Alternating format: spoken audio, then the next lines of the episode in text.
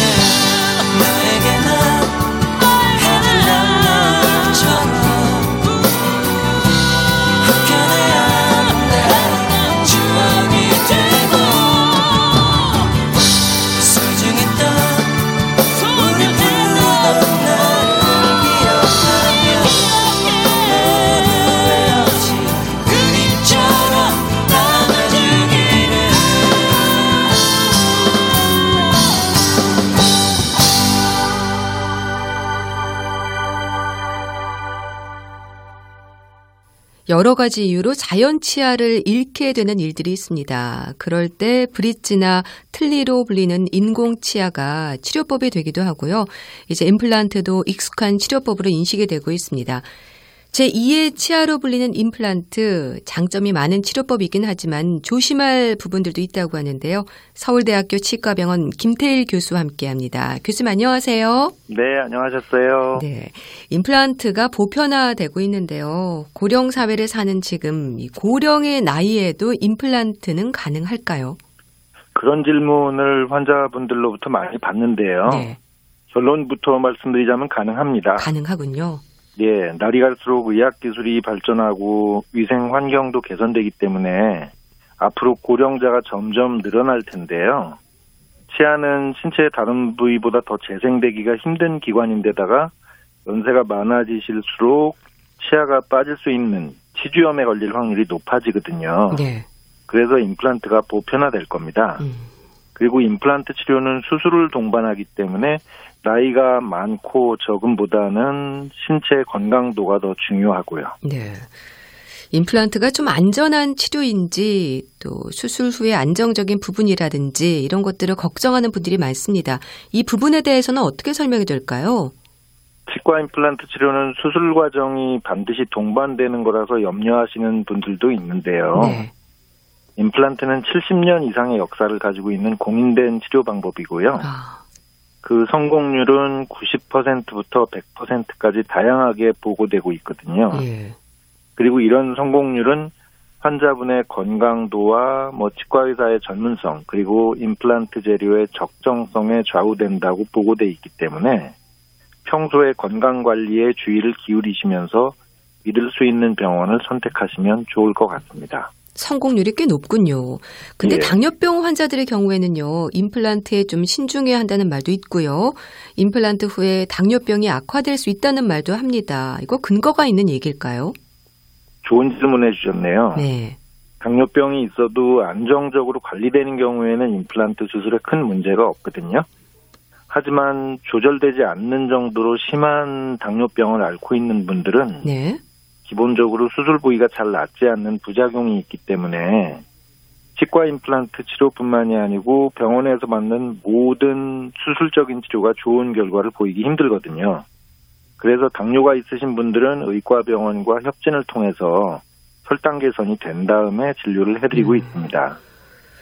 또 고혈압을 비롯한 심혈관 질환을 앓고 있는 분들 역시도요 조심할 부분이 있다고 들었습니다. 네. 아무래도 이런 것들은 항응고제와 같은 약물 복용과 관련한 부분이 아닐까 싶은데 어떨까요?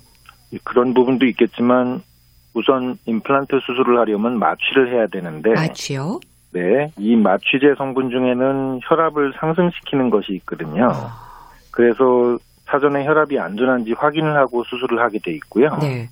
그리고 말씀하셨듯이 심혈관계 질환으로 인해서 항응고제를 드시는 분들은 수술 과정뿐만이 아니고 수술이 끝난 다음에도 과도하게 출혈이 될 수 있기 때문에 예방적인 조치를 충분히 시행하고 있습니다. 네. 그리고 또 골다공증도 문제가 될 수 있나요? 어, 그럼요. 골다공증이 있는 분들은 최근에 골다공증 치료제를 투여받으셨다면 임플란트가 잇몸 뼈에 붙지 않는 상황이 생길 가능성이 많거든요. 아. 그렇게 되면 임플란트 치료가 이제 실패할 가능성도 있긴 합니다. 예. 그렇다고 모든 골다공증 환자분들에게 임플란트 치료가 금기는 아니고요. 네. 예, 이런 경우에 의과 선생님들하고 협진을 통해서 치료 여부와 시기를 결정하고 있습니다. 네. 그러니까 임플란트를 결정하기 전에 앓고 있는 질환이라든지 복용 중인 약을 의사에게 미리 말하고 상담해야 할 필요가 있겠네요. 네, 그럼요. 기저질환들이나 약제들 같은 경우는 치과 임플란트 치료뿐만이 아니고 모든 치료에 영향을 줄 수 있기 때문에 이 임플란트 치료 말고라도 모든 진료 전에 반드시 의과 선생님이건 치과 선생님이건 말씀을 해주셔야지 적절한 네. 치료 계획을 세울 수 있습니다. 네. 임플란트는 반영구적이라는 말도 하고요. 또 10년 네. 정도의 수명으로 생각해야 한다는 분들도 있습니다. 어떨까요? 재료 자체만 놓고 보자면 치과 임플란트가 부식되지 않는 거기 때문에 반영구적이라고 볼 수 있는데요. 네. 하지만 세균이 상주하는 입 속에 들어가는 게 임플란트거든요. 그래서 관리를 소홀히 하시면 이 세균들로 인해서 영향을 받기 때문에 짧은 수명을 가질 수도 있죠. 아. 그래서 임플란트 치료를 받으신 다음에는 정기적인 관리가 꼭 필요합니다. 네, 관리가 중요하겠네요. 예.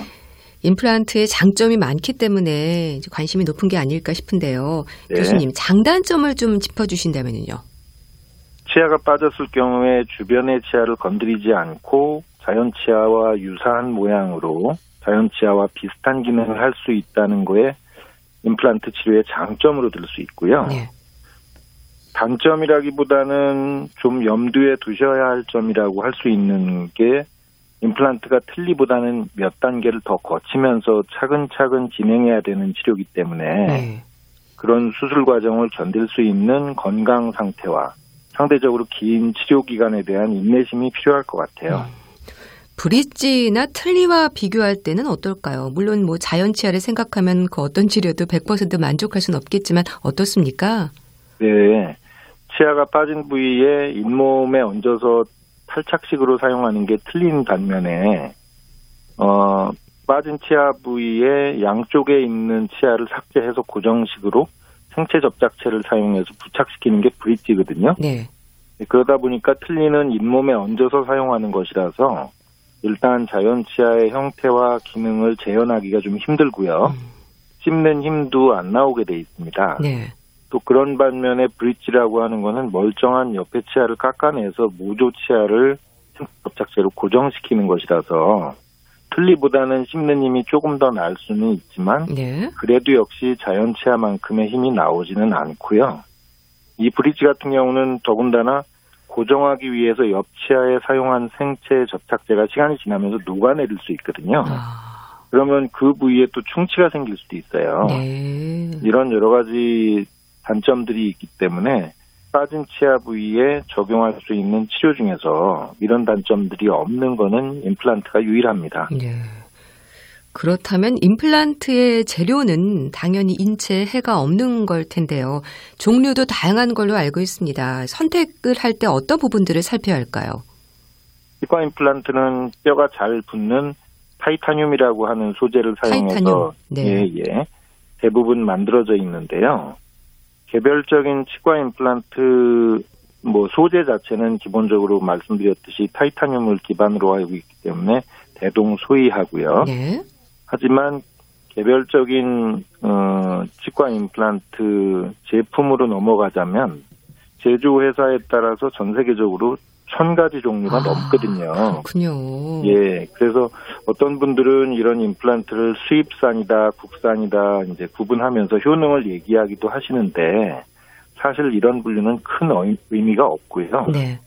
임플란트 제품군마다 치료 효과를 극하기 위해서 각자가 추구하고 있는 디자인이 조금씩 다른데요. 어. 이게 환자분의 잇몸 상태에 부합하느냐 아니냐 이렇게 판단을 하면서 임플란트를 선택하는 것이 중요하다고 봅니다.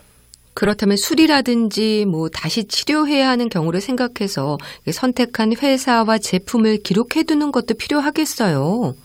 음, 도움은 되실 테지만 치료를 받으시면서 그런 정보까지 미리 챙기시려면 음. 신경이 많이 쓰이실 것 같아요. 네.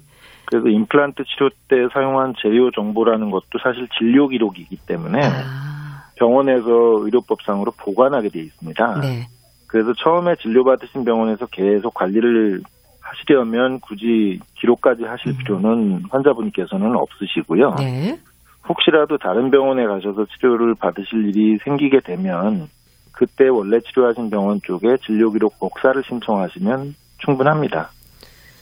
임플란트 시술은 치료 기간이 얼마나 걸릴까요? 좀 인내가 필요하다는 말을 하지 않나요? 여쭤보신 질문에 대해서 답을 드리려면 임플란트 치료에 대해서 개략적인 설명을 드려야 될 것 같은데요. 네. 처음에 임플란트를 수술로 심게 되면 잇몸뼈하고 임플란트가 딱 붙으면서 아무는 게 아주 중요한데요. 이게 평균적으로 약 3개월 정도 아, 걸립니다. 3개월 정도요. 예, 예. 근데 이때 뼈가 조금 부족해서 뼈 이식을 추가적으로 했다면 추가적으로 3개월에서 6개월 정도까지의 시간이 더 필요할 수도 있고요. 네. 이렇게 해서 임플란트가 잇몸뼈하고 완전히 붙은 다음에는 잇몸에 이제 길을 내서 인공치아하고 결합되는 부위에 작은 구멍을 내는 간단한 수술을 하고요. 이렇게 한 다음에는 한두 달 정도 이내에 인공치아를 만들어서 올리게 되면 임플란트 치료가 완료가 되는데요. 네. 지금까지 말씀드린 과정을 요약하자면 환자분 상태에 따라서 빠르면 4개월 아. 내에도 치료가 가능하고요. 예. 오래 걸리는 경우에는 1년 정도 걸리기도 합니다. 뼈 이식을 해야 하는 경우는 어떤 경우인가요? 어, 임플란트가 잇몸뼈에 고정되기 때문에 만약에 잇몸뼈의 폭이라든지 높이라든지 부피라든지 이런 부분이 임플란트가 심어지기에는 적당하지 않고 부족하다라고 할 경우에 네. 뼈 이식을 하게 되는데요. 이렇게 해서 어, 뼈 대체제를 주로 저희가 쓰고 있습니다. 물론 환자분 본인의 몸에 있는 다른 부위의 뼈를 채취를 해가지고 쓰는 방법도 있지만 그러면 네. 이제 수술 부위가 두 군데가 생기기 때문에 그렇군요. 환자분들께서도 부담을 예. 가지셔서요. 예. 의료용으로 나와 있는 뼈 대체제는 사실 의과 쪽에나 치과 쪽에나 공통적으로 다양하게 많이 있기 때문에 아. 이런 재료들을 사용을 해서 충분한 양의 잇몸뼈를 미리 만든 다음에 임플란트를 심는 방법으로 하고 있습니다. 네. 그리고 내비게이션 임플란트에 대한 관심도 높던데요. 이거 치료가 아니라 시스템을 말하는 거죠. 네. 자동차를 몰 때 그냥 운전을 할 때 하고 뭐 내비게이션 시스템을 이용해서 운전하는 경우를 생각하시면 되거든요. 예. 임플란트를 심을 치조골 부위에 즉 잇몸 뼈 부위의 해부학적인 상황을 좀 많이 고려해야 될 경우에는 아. 내비게이션 시스템을 사용해서 임플란트 수술을 할 때도 있습니다. 근데 이게 누구나 필요한 건 아니라고 들었습니다. 어떤 분들에게 특히 도움이 되는 걸까요? 음, 혹시 내비게이션 임플란트 시스템에 이제 해당되는 질문을 하신 거라면 네. 방금 전에 말씀드렸듯이 어, 잇몸 뼈 부분의 해부학적인 상황이 좀 복잡할 때에 선택적으로 사용을 할 수 있는 거고요. 혹시라도 치과 임플란트의 적응증에 대해서 이제 여쭤보신 거라면 네. 주변 치아를 건드리지 않고 빠진 치아 부위만 자연 치아 모습과 기능에 제일 가깝게 치료하고 싶은 분들이 임플란트를 갖다가 아. 많이 찾으시는 거거든요. 네. 네. 그러니까 자연 치아와의 모습과 기능에 제일 가까운 게 치료를 하고 싶은 분들이 임플란트를 선택을 하게 되는 거군요. 예, 그럴 경우에 있어서 최우선적으로 권유해드리는 치료는 임플란트고요. 네. 어, 하지만 임플란트 치료가 초기 단계에서 반드시 수술을 동반하게 되기 때문에 네. 수술을 두려워하신다거나 수술하기에는 적합하지 않은 건강 상태에 있다고 판단이 되면 어쩔 수 없이 틀니로 진행하는 경우가 종종 있습니다. 임플란트 후에 있을 수 있는 부작용이나 후유증은 없을까요? 모든 수술이 그렇지만 임플란트 치료도 수술이 기본으로 포함된 치료이기 때문에 부작용 위험이 당연히 있죠. 예. 드물긴 하지만 치료 과정에서 중요한 해부학적인 무슨 구조물을 건드렸을 경우에 감각 이상이 온다든지 아.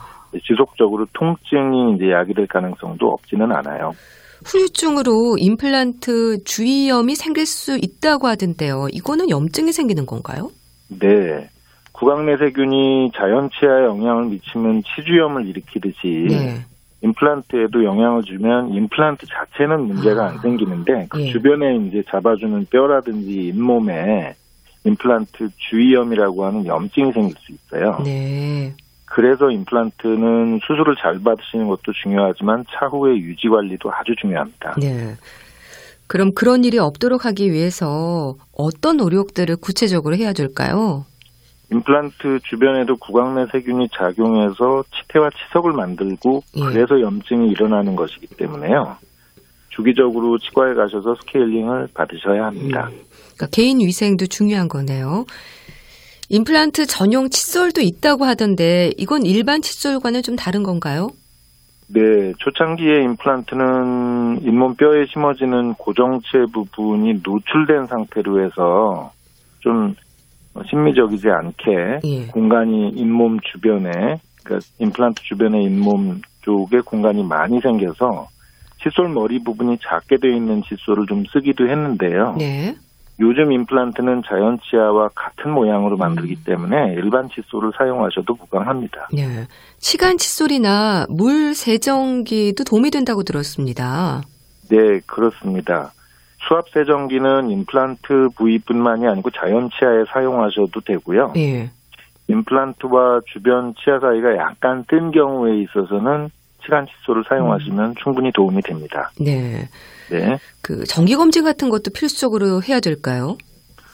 어 그렇죠. 치과 임플란트 재료 자체가 반영구적이지만 사용을 하시면서 세부 구성 요소들이 제대로 기능하고 있는지 물리적으로 점검을 하셔야 되는데요. 네. 이게 임플란트가 한 통으로 돼 있는 게 아니고 각각의 파트 부분들이 나사 같은 걸로 복잡하게 고정이 돼 있으시거든요. 네. 그래서 오래 쓰시다 보면은 저희가 안경 쓰시는 분들이 안경 다리 부분에 있는 고정하는 나사가 풀어질 경우에 가끔씩 이렇게 정기 점검 받으시면서 조정을 하시듯이 예. 임플란트 역시 그런 세부 부품들이 혹시 풀려 있지는 아. 않은지 점검하는 게 꼭 필요하고요. 네. 이런 경우는 대개 한 1년에 한 번 정도씩 1년에 한 번 정도요. 네, 음. 그렇고 하지만 또 임플란트 주위염이라고 하는 생물학적인 부분이 생길 수도 있기 때문에 네. 요 임플란트 주위염은 치주염보다 오히려 더 빠른 속도로 잇몸을 파괴시키는 특징이 있거든요. 그래서 자연 치아 상태에 있을 때보다는 더 자주 치과에 정기적으로 들리시는 게 좋은데 아. 요건 상태에 따라서 한 3개월에서 한 6개월 정도 사이 네. 경우에 따라서는 한 한두 달 정도 만에 가셔야 될 경우도 있습니다. 아. 그래서 이 세부적인 상황들은 임플란트 치료를 해드린 치과 병원에 있는 선생님들과 상의를 꼭 해보시는 게 좋습니다. 네. 네. 임플란트의 성공을 좀 방해하는 요인들도 있지 않을까요? 그러니까 흡연, 음주, 이갈이도 문제라고 하던데요. 흡연은 일단 혈류를 감소시키기 때문에 임플란트 수술 받은 곳이 정상적으로 아무는 과정에 악영향을 줄 수 있거든요. 예. 그래서 금연을 하시는 게 좋고요. 음주는 사실 적당히만 하신다면 크게 문제가 되지는 않습니다만 대개는 또 드시다 보면 과음을 음. 하시게 되잖아요. 네. 과음하시면 뭐 임플란트 수술뿐만이 아니고 모든 수술 결과에 지장을 줄 수 있기 때문에 음주도 삼가시는 게 좋다라고 저희가 말씀을 드리고 있고요. 네.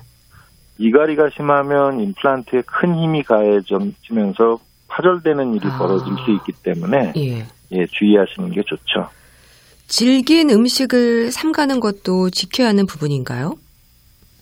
그렇습니다. 음. 자연치아는 치주인대를 통해서 치조골에 고정돼 있기 때문에 우리가 일반적으로 자연치아를 가지고 있을 때 질기고 딱딱한 음식을 먹으면 이 치주인대가 눌려서 아픈 느낌이 들거든요. 예. 그래서 자연스럽게 이제 씹는 힘을 조절을 할 수가 있는데 임플란트는 이 치주인대가 없어요. 없는 아. 상태에서 임플란트와 치조골이 막바로 고정이 되거든요. 예. 그래서 씹을 때 큰 힘이 걸리는 음식들을 조절하기가 곤란하거든요. 그 눌리는 느낌이나 통증이나 이런 걸 못 느끼기 때문에요. 네. 그래서 씹다 보면 너무 세게 씹다가 임플란트 고정체 자체가 부러지는 경우가 왕왕 있습니다. 음. 그래서 이런 부분을 사전에 예방하는 차원에서 질기거나 딱딱한 음식은 가능한 한 피하시는 게 도움이 될 수 있다라고 설명을 드립니다. 네. 그 임플란트가 좀 성공적으로 이루어졌다면 자연 치아로 느낄 만큼 편안해진다는 건 맞는 얘기일까요? 그럼요. 음. 임플란트가 사실 초기 상태에서는 아까도 말씀드렸듯이 좀 비심미적인 상태로 해서 제작이 돼서 기능적인 부분에 치우쳤었는데요. 네. 요즘에 나오는 임플란트는 아예 어, 겉보기에도 심미적으로 자연치하고 거의 동일하게 제작이 되기 때문에 음, 그런 신미성과 기능성은 예전서부터 보장이 돼 있었으니까요. 네. 이두 가지 목적을 다 달성하기 위해서 적합한 치료는 치과 임플란트 치료라고 생각하시면 되겠습니다. 네. 그러니까 임플란트는 미용적으로도 기대하는 부분이 있지만 기능을 회복하는 게 주된 목적이라는 얘기네요. 음, 그, 결국 그렇습니다. 네. 두개 모두 주목적이라고 할 수 있을 것 같아요. 음. 한 번에 여러 개를 동시에 해도 무리는 없습니까? 환자분의 건강 상태만 충분하시면 예. 한 번에 여러 개를 하셔도 상관은 없으신데요. 대개는 여러 개를 하시면은 좀 힘들어 하시거나 음. 공포심을 좀 가지시는 분들도 있어서 처음에는 그렇게 과도하게 염려하시는 분들이 있으면은 네. 간단하게 몇 군데 정도만 심어드리고요. 그 다음에 상태를 봐가지고 여러 군데를 동시에 수술을 하기도 합니다. 예. 임플란트의 수리가 필요한 경우는 어떤 경우일까요? 임플란트가 사용을 하시다가 파절됐다든지 아니면은 임플란트 사용 중에 각각의 파트 부분들이 나사가 틀어지면서 좀 예. 느슨해졌다든지 또는 임플란트 주위염으로 해가지고 임플란트가 음. 흔들린다든지 이런 네. 상황이 올 수 있거든요. 물론 그런 상황을 예방하기 위해서는 정기적인 점검이나 유지 관리 치료를 받으시는 게 일단 기본이시겠지만 네. 이런 상황이 먼저 발생을 했다면 이미 발생을 했다면 임플란트가 파절된 거는 어쩔 수 없이 임플란트를 제거하고 그 부위에 다시 임플란트를 심어드리는 방식으로 해야 되고요. 네. 임플란트의 파트 부분들이 헐거워져서 좀 동요도가 있거나 음. 움직이거나 그러면은 다시 그 헐거워진 부분의 부품을 교체한다거나 다시 조여드리는 방식으로 해가지고 원래 상태로 회복을 시켜드리고요. 네. 임플란트 주위염이 만약에 오셨다면 임플란트 주위염의 상태에 따라서 비수술적인 치료서부터 수술적인 염증 치료까지 들어가면서 임플란트 주위염을 해소할 방법을 찾게 됩니다. 네. 다시 해야 하는 경우도 있다고 하는데요. 나사를 반복적으로 조여도 주변 건강에는 무리가 없을까요? 음, 저희가 나사를 조일 때 항상 그 어, 한계치로 생각하고 있는 그 힘의 네. 정도가 있거든요. 음. 그래서 그 범위 내에서 저희가 맞춰서 해드리기 때문에 네. 과도하게 걱정은 안 하셔도 됩니다. 네. 네. 자, 임플란트를 계획하는 분들에게 도움이 되는 말씀 조언해 주신다면요? 치과 임플란트 치료는 수술이 반드시 필요한 치료이기 때문에 네. 여기에 영향을 줄 수 있는 전신 질환들에 대해서 치과 의사들이 문제를 통해서 파악을 잘 할 수 있게 좀 도와주시면 좋고요. 해당 질병이 있다면 의과병원 협진을 통해서 주의사항들을 점검하는 것이 역시 또 중요하다고 볼 수 있겠습니다. 그러고 난 다음에 치과에서 잇몸 검사를 통해서 염증 유무를 확인하고 방사선 사진 같은 거를 촬영을 해서 잇몸 뼈 상태를 점검하면서 네. 구체적인 치료 계획에 들어가게 된다는 점을 기억해 주시면 좋겠습니다. 네. 말씀 잘 들었습니다. 서울대학교 치과병원 치주과 김태일 교수와 함께 임플란트에 대해서 알아봤습니다. 감사합니다. 네, 감사합니다.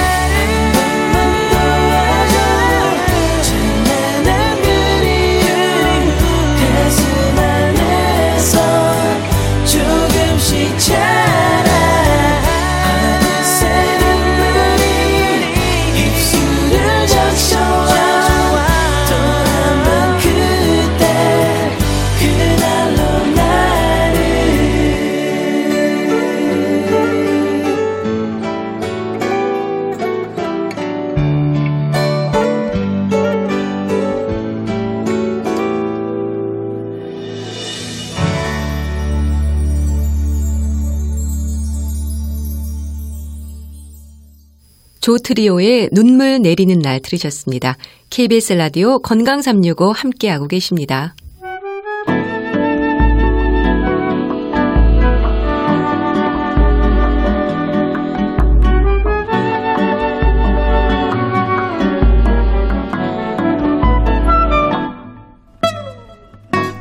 건강한 하루의 시작. KBS 라디오 건강 365. 최윤경 아나운서의 진행입니다. KBS 라디오 건강 365 함께하고 계십니다. 우리에게 먹을거리는 건강에 꼭 필요한 부분입니다. 건강한 사람뿐 아니라 환자들의 회복을 위해서도 먹을거리를 통한 영양 관리는 필수적이죠. 영양 부족으로 몸이 건강하지 못한 상태를 영양 불량이라고 하는데요.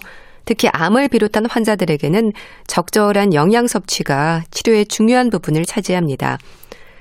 오늘부터 매주 일요일 이 시간에는 건강한 사람은 물론 암 수술을 받은 분들, 또 항암 치료 중인 경우, 그리고 노인 건강까지 언제나 고려돼야 하는 영양에 대해서 짚어보겠습니다. 분당 재생병원 영양내과 백현욱 교수와 함께합니다. 교수님 안녕하세요. 네, 안녕하십니까. 교수님, 먹는 일 참 중요하죠? 그럼요. 예. 제가 영양내과를 소개를 해드렸습니다. 영양내과에서는 어떤 부분들을 다루는 건가요? 크게 봐서는 제가 외래와 입원 환자로 나눠지는데요. 사실 네. 제가 주로 예, 중점적으로 보는 건 입원 환자긴 합니다. 음. 좀더 중증 환자죠. 네. 그러니까 중환자실에 그 폐혈증이나 폐렴 등으로 입원해 계신 분들, 아니면 수술 후의 분들, 이런 분들의 영양 문제가 어, 수술 후 회복에 혹은 중환자에서 회복에 굉장히 중요하지 않습니까? 네. 그게 첫 번째고요. 그 다음에 또 하나 굉장히 중요하게 취하는 분들은 노인성 식욕부진, 그리고 영양 불량, 동반된 분들이 또 치료 대상이고요. 네. 그리고 암 치료 도중인 환자분들, 음. 그리고 또 말기 환자의 돌봄과 치료 크게 네 가지 정도가 입원 환자의 돌봄이 되겠고 네. 외래로서는 기존 의료전 접근으로 잘 해결되지 않는 증상과 질환들을 돕고 회복을 돕는 그리고 건강을 유지하는 역할을 하고 있습니다. 네. 그런데 의외로 영양이 좀 불량한 사람들이 많지 않나 싶어요. 그렇죠. 21세기에 누가 영양이 부족하겠나 생각을 하지만 예. 실제로 문제가 있는 분들이 많죠. 음. 그 균형이 깨진 분들이라고 할 수 있습니다. 네. 그럼 영양 불량에 대한 정의랄까요? 어떤 상태를 말하는지부터 설명해 주시면 좋겠습니다. 영양 불량이란 건요. 우리 흔히 생각하기에는 무조건 부족하고 모자라는 것만 생각을 하지 않습니까? 사실은 영양 불량은 그 자체가 영양의 불균형 상태를 의미할 때가 많고 네. 거기에는 부족하거나 결핍인 사람들도 있지만 또 하나는 지나치게 과잉으로 인한 비만도 영양 불량의 카테고리에 들어간다고 할 수가 있겠습니다. 네. 균형이 깨진 상태. 그렇죠. 그렇다면 영양 불량도 병적 상태로 봐야 하는 건가요?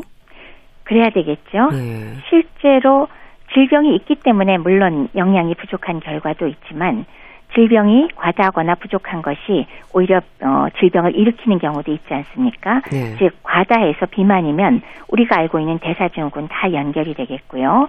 부족할 경우에는 그 영양소 한 가지 한 가지가 문제가 되는 질환들이 있지만 아울러서 그 자체가 장의 점막을 약화시키기 때문에 면역력이 떨어지는 것으로 인해서 감염 등이 잘 생기는 경우도 생기겠습니다. 네.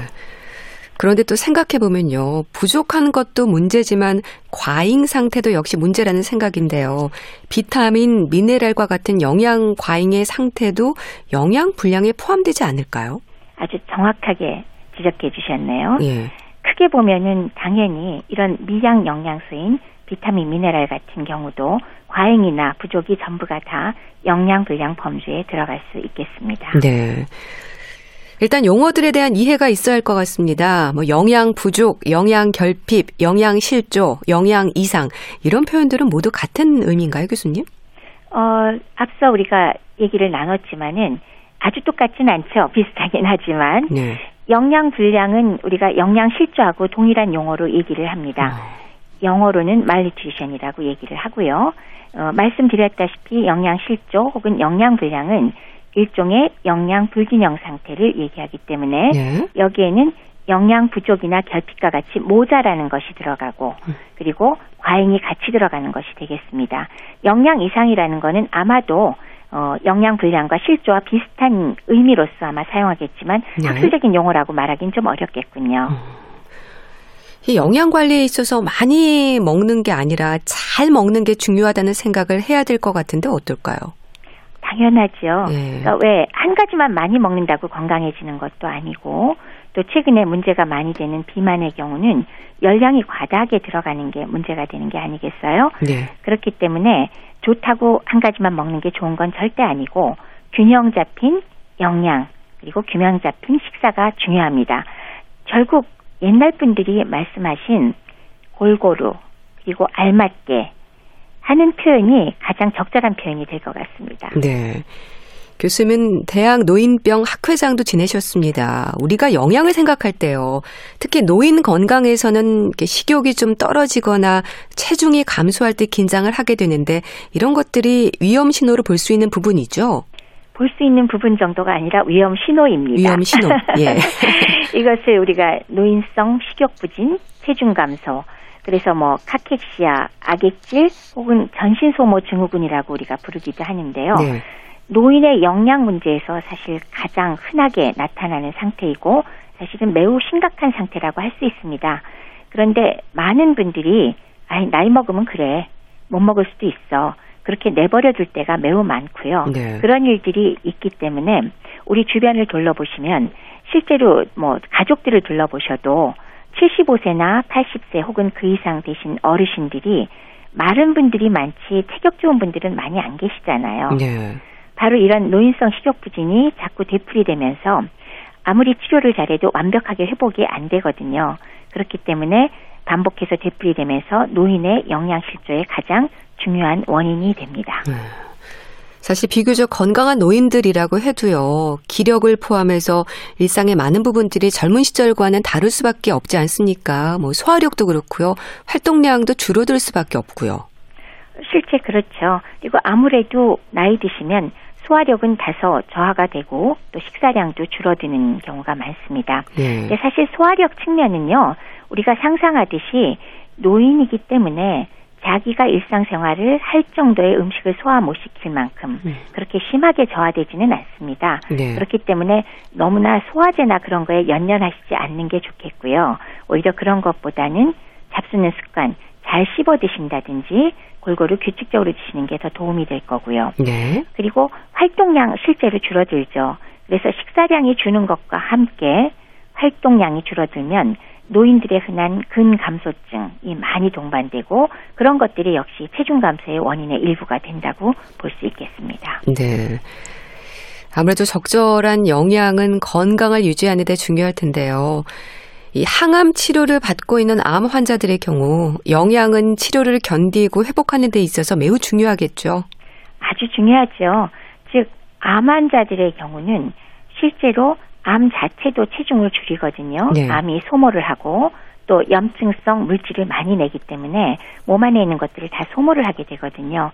근데 더해서 항암 치료까지 받게 되면 항암 치료제가 암만 잡는 게 아니라 정상 세포까지도 손상을 입히지 않습니까? 네. 그리고 항암 치료의 부작용인 토하거나 잘 못 먹게 되거나 그리고 입맛이 떨어지고 그리고 또 점막이 손상이 돼서 입속이 아파서도 못 드시게 되고 그 결과로 면역력도 떨어지거든요. 네. 그래서 이것 때문에 사실은 상처가 잘 회복도 안 되고 암 치료에서 회복이 잘 안 되는 것 그런 문제들이 있기 때문에 영양을 잘 공급해 주는 것이 상당히 중요한 요점이 되겠습니다. 네. 이 항암 치료를 위해서 면역력을 강화하는 건 필수적이라는 생각인데요. 아무래도 면역력이 좀 저하된 상태에서는 항암 치료나 치료 효과에서도 영향을 미칠 수밖에 없지 않을까요? 아주 크지요. 면역력이 저하되면 우선 그 자체가 상처가 회복되지도 않고 암이나 이런 데서 회복되기 어렵거니와 네. 감염과 같은 합병증이 생기기가 매우 쉬운 상태거든요. 그런데 방금 말씀드렸듯이 항암 치료제 자체는 점막 손상을 유발시키기 때문에 몸에서 가장 강력한 면역 기관인 장의 면역력을 떨어뜨립니다. 네. 따라서 그것을 회복시키기 위해서 영양 치료가 조금이라도 보조적인 역할을 한다면 훨씬 더 회복하는 데 도움이 될 겁니다. 네. 그럼 항암 치료를 받고 있는 환자들의 영양 관리에서 환자나 가족들이 가장 힘들어하는 부분이 뭘까요? 아주 그냥 쉽게 얘기하면 못 드시게 되는 거죠. 음, 드시지 못하는 거. 그렇죠. 예. 왜냐하면 암 치료 받는 분들 옆에서 많이 보시잖아요. 그런 분들이 입맛이 좋아서 잘 드시는 분 없으시고요. 네. 항암 치료 받자마자 2, 3일 정도면은 대부분의 환자분들이 구역질 난다. 음. 그리고 토한다. 그리고 입속이 다 헐어서 아프다. 아니면 설사까지 동반을 하지 않습니까? 네. 그런 것들이 점막을 전반적으로 손상시키기 때문에 그런데 그렇게 못 드시는 분한테 같이 음식을 준비하는 가족분도 그렇고 당사자 환자분들도 그렇고 보통 일이 아니죠. 정말 괴롭습니다. 음식 냄새도 막 못 맡으시잖아요. 네. 이런 것들이 아마 가족들과 환자가 가장 힘들어하는 부분이 아닐까 싶습니다. 네. 그럼 항암 치료를 받고 있는 분들 이 식사를 잘 못하실 경우에 어떤 처방이 내려지나요? 어, 식사를 잘 못하실 때 그럼에도 불구하고 역시나 이제 먹을 수가 있다 그러면 예. 가급적 우리가 정구를 섭취할 수 있는 부분에서 우리가 처방을 낼 수가 있겠죠. 그래서 뭐 영양 보조제를 사용한다거나 좀 더 드실 수 있게 음식을 잘 준비한다거나 그런 쪽으로 우리가 준비를 하지만 그도 저도 안 되고 너무나 토하는 게 심하고 탈수가 심하고 네. 전혀 못 드실 때는 필요하다면 우리가 어, 정맥 영양 주사를 통해서라도 어, 기본적인 열량 영양소와 그리고 비타민 미네랄과 같은 미세 영양소를 공급해 주는 것이 바람직하겠죠. 네. 영양 보조제라고 한다면 어떤 게 있을까요?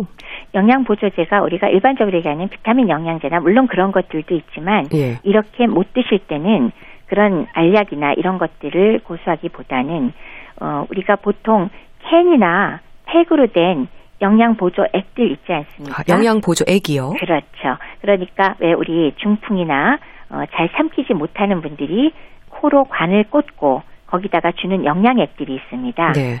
거기에는 단백질, 탄수화물, 지방, 그리고 비타민, 미네랄과 같은 미세 영양소까지 균형 잡혀서 들어있기 때문에 그것을 일정량 드시면은 사실은 중풍 환자일지라도 그것을 공급하는 것으로 10년 이상 잘 사시잖아요. 네. 근데 이런 이제 암 환자라든지 이런 분들을 위해서 맛을 좀 더 좋게 해서 보통 200cc짜리로 캔이나 팩으로 만들어진 아. 제품들이 여러 종류가 있습니다. 예. 그래서 그런 것들을 뭐 간식처럼 활용하셔도 되고 식사를 못 드실 때 조금 보조적으로 사용하시면 비교적 적은 양으로 열량과 그리고 미세 영양소까지 어느 정도 공급이 되기 때문에 예. 그런 것들을 드실 수만 있다면 보조적으로 사용하시는 것도 상당히 좋은 방법이 되겠습니다. 네. 이 암 환자뿐 아니라 많은 분들이 고통받는 염증성 장 질환이라든지 그 소화기 질환 역시요. 영양 관리에 소홀하지 않도록 신경 써야 하는 부분이지 않을까 싶어요. 또. 잘 짚어 주셨습니다. 특히나 우리가 사람이 살면서 영양을 공급받는 경로는 바로 소화기거든요. 네. 경구로 들어가서 위, 소장, 대장을 거쳐서 영양이 흡수가 되는데 염증성 장질환이나 여러 가지 소화기 질환은 우리가 영양을 공급받는 루틴인 소화기를 망가뜨리기 때문에 영양을 섭취하기 어렵고 흡수가 잘 되지 않겠죠. 그러니까 당연히 영양 문제가 발생을 합니다. 따라서 이런 분들의 경우는 질환에 따라 각각 다르지만은 네. 그 질환에서 가장 문제가 되는 영양소든지 음. 아니면 다른 뭐 열량 영양소 등을 공급하는 방법을 충분히 우리가 신경을 써야 될 겁니다. 네. 이런 분들은 특히 뭐 설사라든지 애써 섭취한 부분들의 문제를 일으키는 경우도 많지 않나요? 그러면요. 많이 그런 일들이 벌어지기 때문에 물론 1차적으로 소화기내과에서 병 자체에 대한 질환 치료제를 사용하고 있긴 하지만은 네. 점막을 좀 더 호전시킬 수 있는 소위 어, 유산균 제제 같은 프로바이오틱스 음. 정장제 종류와 그다음에 성장인자가 풍부하게 들어있는 것들을 어, 섭취하면서 조금 더 점막이 회복된 데 도움을 주는 게 필요할 거고요. 네. 질환에 따라서 뭐 소장 끝부분이라든지 이런 게 어, 망가지면은 비타민 B12가 모자란다든가 소장 전체적으로 문제가 되면 이가 이온들인 철분이나 아연들이 흡수가 잘 안 되거든요. 네. 이런 것들에 대한 보충제가 적절하게 음. 사용이 되어야 될 것입니다. 네.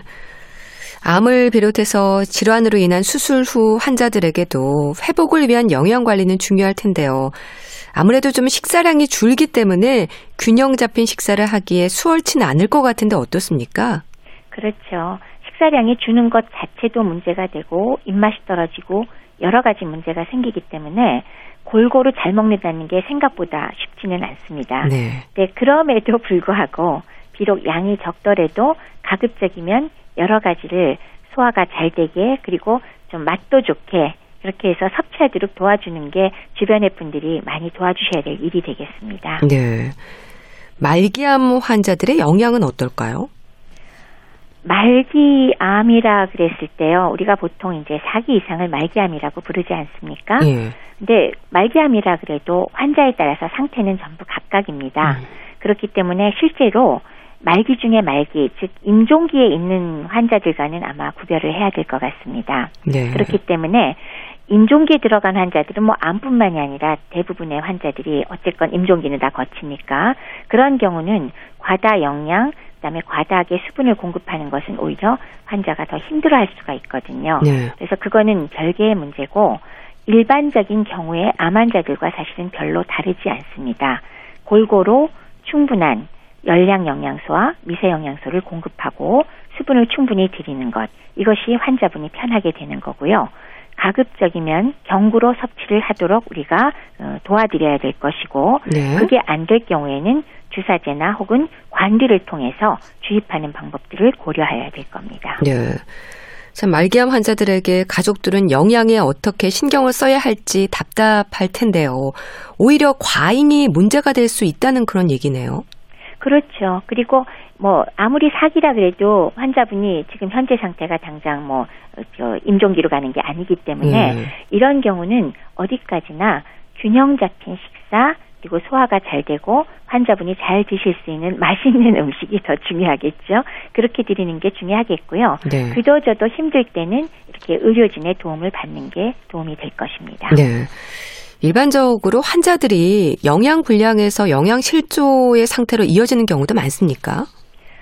영양 불량과 영양 실조는 뭐 동일한 어휘인데요. 예. 어, 이제 저의 경우는 아무래도 저기 임상 영양 쪽을 보고 있기 때문에 음. 그런 분들이 모여서 그렇겠죠. 그래서 네. 제 환자는 100% 그런 환자들이니까. 네. 그런데 실제로 이제 가령 아까 말씀드렸듯이 중환자실에 들어올 정도의 수술 후 환자 네. 그리고 아니면은 아주 심한 폐렴과 폐혈증 같은 환자들의 음. 경우는 적절한 시점에 적절한 영양을 제대로 공급해 주는 게 환자가 그 다음에 회복되는 단계가 현저히 다릅니다. 네. 이게 이제 노인과 연관됐을 때는 아주 왜 노인한테 흔하게 생기는 낙상 같은 경우가 있죠. 낙상이요. 넘어져서 예. 그 고관절이 골절되는 거 어, 그런 왜 우리 음. 왜그 골반 골절이라고 보통들 얘기를 하죠. 네. 그런 환자분들의 경우도 사실은 수술 후에 적절하게 영양 상태를 평가해서 부족한 분한 부족한 분한테 적절한 영양을 공급했을 때 실제로 병원의 입원 기간도 짧아지고 네. 추후에 음. 그 체중이나 이런 것들이 감소하는 것도 줄고 그리고 합병증, 폐렴 같은 합병증이 현저히 줄어드는 것이 실제로 저희가 병원에서 연구한 결과도 어, 보고되어 있습니다. 네. 그렇기 때문에 그런 왜 적절한 영양 공급은 확실하게 환자의 회복을 도와준다라는 말씀을 드릴 수가 있겠죠. 네. 잘 먹는 방법, 이 환자들뿐 아니라 성장기 아이들이나 중년 이후의 건강, 노년기까지 누구에게나 중요할 텐데요. 현재 영양 관리에 있어서 가장 문제가 되는 부분, 개선이 필요한 부분이랄까요? 좀 짚어주시죠. 그럼 한번 연령별로 잠깐 볼까요? 예를 들면 어린이들의 경우는 아무래도 어린이들도 요새 굉장히 바쁘잖아요. 네. 그러다 보면 초등학생, 중학생조차도 상당 부분 뭐 저기 뭐 방과 후 수업이나 이런 것 때문에 편의에 의한 가공식품으로 음. 때울 음. 때가 많은 것 같습니다. 네. 거기에는 맛을 내기 위해서 정제된 당과 첨가물이 많이 들어가 있고 그다음에 당연히 신선한 채소는 부족할 거고요. 그리고 동물성 지방 섭취량이 굉장히 많죠. 그래서 그런 면에서 걱정스러운 면이 있어서 네. 가급적이면 조금 더 그 정제된 가공식품을 적게 먹었으면 좋겠다 하는 게 바람이고요. 젊은 여성들의 경우는 다이어트 열풍이 불어 있지 않습니까? 그럴 때 무조건 굶거나 아니면은 한 개의 식품으로 우리가 다이어트 하는 경우들이 있지 않습니까? 그건 뭐 영양 실조로 가는 뭐 그냥 뭐 바로 첩경이 되는 경우라 네. 전체적으로 열량을 줄이고 운동을 병행하는 음. 방식으로 제발 좀 해주시면 좋겠다라는 게 젊은 여성에 대한 거고 네. 그리고 일반적인 젊은 층과 중장년층까지 우리나라에서 그 정제된 당을 많이 드는 것으로 인해서 대사증후군과 연관이 있잖아요. 네. 그런 경우에 그거의 원인이 되는 음식이 뭔가를 봤더니 우리나라에서는 굉장히 음. 놀랍게도 한 가지가 있어요. 네. 그게 뭐냐면 믹스커피입니다. 믹스커피요? 네. 설탕의 굉장히 주 공급원이 되더라고요. 20대에서 40대, 50대까지. 그렇기 때문에 믹스커피는 물론 뭐 저기 그 기호식품이라 그렇게 많이 말씀은 드릴 수 없지만 네. 그게 드시는 분이 하루에 여섯 잔 일곱 잔 우습게 드시더라고요. 그런 거는 좀 절제해 주시면 좋겠다. 그리고 마지막으로 노인의 경우는 근갑수증 많이 오거든요. 네. 그래서 노인한테는 강조드리고 싶은 건 질 좋은 단백질을 겁내지 말고 충분히 드시라. 라고 하고 싶습니다. 네, 알겠습니다. 자, 말씀 잘 들었습니다. 다음 주에는 많은 분들이 궁금해 하시는 위암 환자들의 영양과 관련해서 말씀 듣겠습니다. 분당 재생병원 영양내과 백현욱 교수와 함께 했는데요. 말씀 감사합니다. 네, 감사합니다. 신승훈의 그 후로 오랫동안 보내드리면서 인사드릴게요. 건강365 아나운서 최인경이었습니다. 고맙습니다.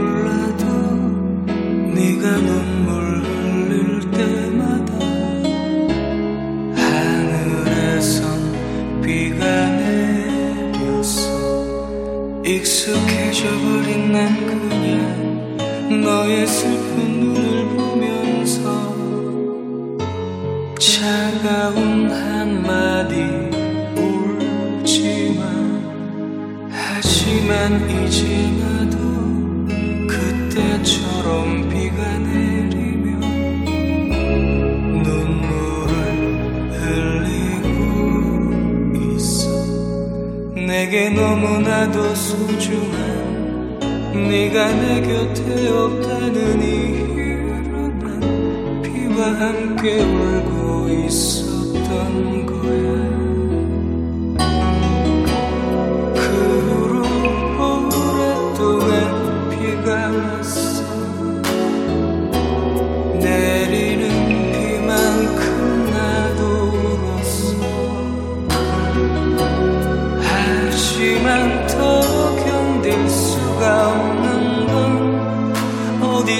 어디선가 너도 나처럼 울고 있